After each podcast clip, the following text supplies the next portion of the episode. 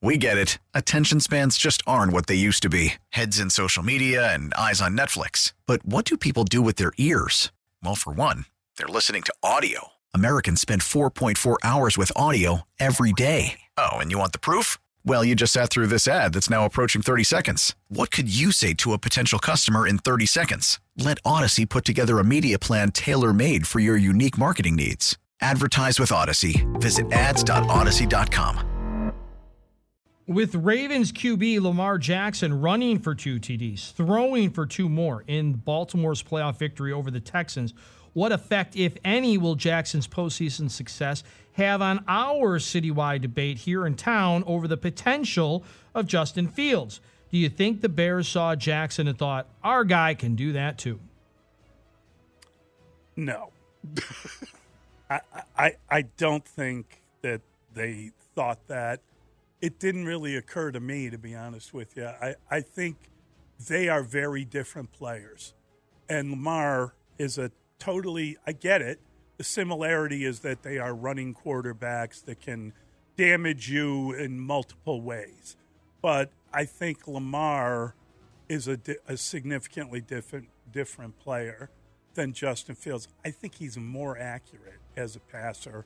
And I think his transition from being the running quarterback to passing more this year is a necessary one for quarterbacks to make. And I think wherever Justin Fields is playing next year, and maybe it's here, he will be less run and more throw. Because as we saw with Justin Fields, running quarterbacks get hurt. They go down. And you got to be careful to have them healthy at the end. It didn't occur to me. I watched the game. I just think Lamar is such a talented player and such a kind of higher level player than Justin Fields, who is incredibly fast and great in the open field and can pull out of tackles, but he's not as elusive, if you will. Just a different style player, maybe a stronger runner, but not as good as Lamar, and I didn't make the connection in my head. Now that I'm thinking about it, okay, there's elements of that, and you got to lean into it like they have, but that's because they're in the playoffs now and they're trying to win. I said that. I said that to somebody yesterday. I said Justin Fields could have done that. I really felt that. I do. I feel that. And I'm telling you, if Justin Fields – is the QB1 next year, mm-hmm. They're going to use that to sell that to the fans and the media. There's no doubt about that. I don't think there's any doubt about that. And I see Lamar Jackson having 100 rushing yards and 152 passing yards, 16-22. And I just thought, if you're a Bears fan defending Justin Fields, and we know there are many of those, they're thinking, well, yeah, we could do that. Who needs Caleb Williams? That Justin Fields could do that. I don't know that he can. I'm with you, Molly, in terms of, like, the accuracy is the missing element. But the highlight reel stuff is there. Justin Fields as a runner, I think, can match Lamar Jackson at times. Lamar Jackson's an MVP. He's got a better team around him. All the things that remain true. But I think it's impossible to watch Lamar Jackson over the weekend if you're a Bears fan supporting Justin Fields and not think, well, you know, if the Bears just got one more guy on the edge, they got one more lineman or 2 more linemen, and they got somebody who could call plays to take advantage of that and lean into it, then they could get there. I don't know how realistic it is, and I certainly wouldn't buy into it necessarily, but I do think it's easy to understand why people who defend Justin Fields, and if they bring him back, and that's still a possibility, I suppose, if they bring him back, they'll lean into all of this potential that they see realized in Baltimore. He doesn't make the anticipatory throw. I agree. I'm not saying it's necessarily valid in terms of the passing comparison because Lamar Jackson makes some good throws. Yes, he does. But he's got some really good receivers. He doesn't have to see the ball into people's hands in the same way that Justin sees. And remember what you said in the first segment, which I think is very interesting and also perceptive. Lamar Jackson, if he wins another MVP, is on a Hall of Fame track. So let's be careful and how much we're making this leap. It's a quantum leap of faith, but I do think it's one people will try. I always love how you ask me questions about the Packers, Molly. Well, that's the voice of Stacey Dales, and I'm sure there'll be a Packers question involved in the conversation at 9 o'clock right here on the Mully and Haw Show. On Saturday, the 49ers, for the first time in 31 games after trailing by 5 or more points, entering the fourth quarter when they rallied to beat the Packers. What was the biggest reason for that? Does that remove any lingering doubts about Brock Purdy? I don't know that it does. I like the fact that he came through, and I like the fact that he made that nice completion. It was in time, on time, and I like the fact that he overcame a shaky start in inclement weather and all of the things that Jordan Love had to do as well, and Jordan Love looked a lot more polished doing so. You know, I'm a Brock Purdy guy. I loved his story as a rookie. I like the fact that he's a game manager on the best team left, I think, in the field.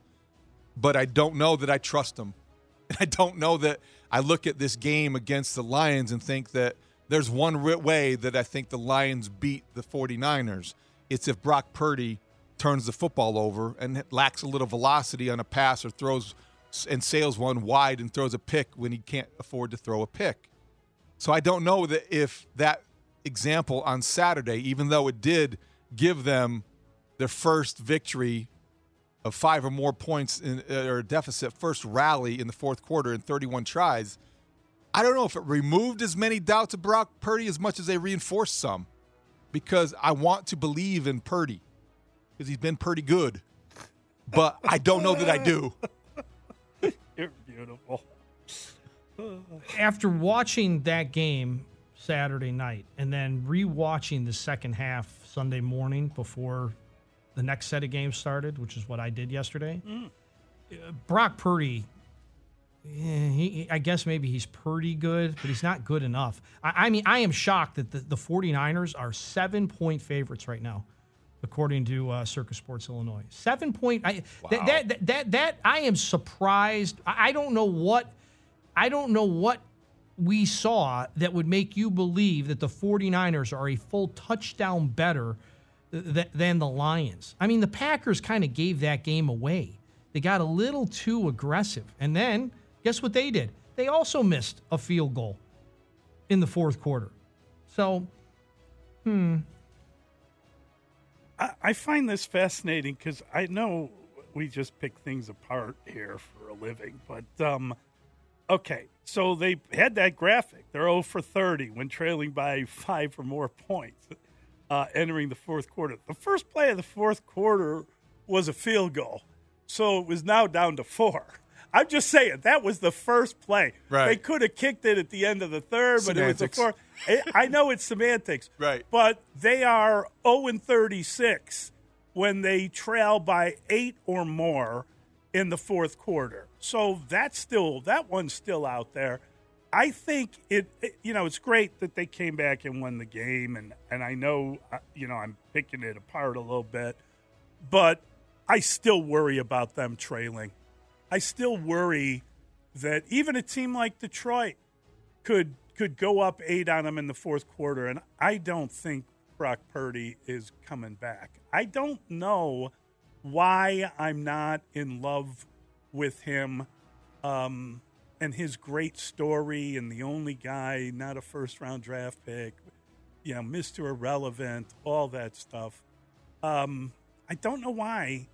That makes me feel like he's going to struggle in big moments. But to me, he's a game manager. He can manage the team. They've got a really good football team. It's really well balanced. If they end up down 8 somehow in the fourth quarter, I don't see him bringing them back. If they're down a couple scores, I don't see him bringing them back. Now, I'm probably wrong about that, but I just don't see the kind of arm talent. He's a good player, and he's a really good kind of game manager, and he certainly fits what they're doing. But I don't know that there's a ton, you know, there's a lot of competence with him, but I don't know how much special is there. I don't know that he would be the guy that I would want to build my team around. You know, is Debo hurt? Is he okay? He left the game, and that hurt them. I just don't know. I don't. They got Ayuk, and they got you know, Christian McCaffrey. They got a lot of weaponry. We'll address this later, but is he one bad game in the NFC Championship game from losing his job? Yes. I think if he has a bad game, then he's the kind of guy, totally mean-spirited and unnecessary for me to say, he's the kind of guy you're going to be looking to replace, especially if you fall short of your goal. We get it. Attention spans just aren't what they used to be. Heads in social media and eyes on Netflix. But what do people do with their ears? Well, for one, they're listening to audio. Americans spend 4.4 hours with audio every day. Oh, and you want the proof? Well, you just sat through this ad that's now approaching 30 seconds. What could you say to a potential customer in 30 seconds? Let Audacy put together a media plan tailor-made for your unique marketing needs. Advertise with Audacy. Visit ads.audacy.com.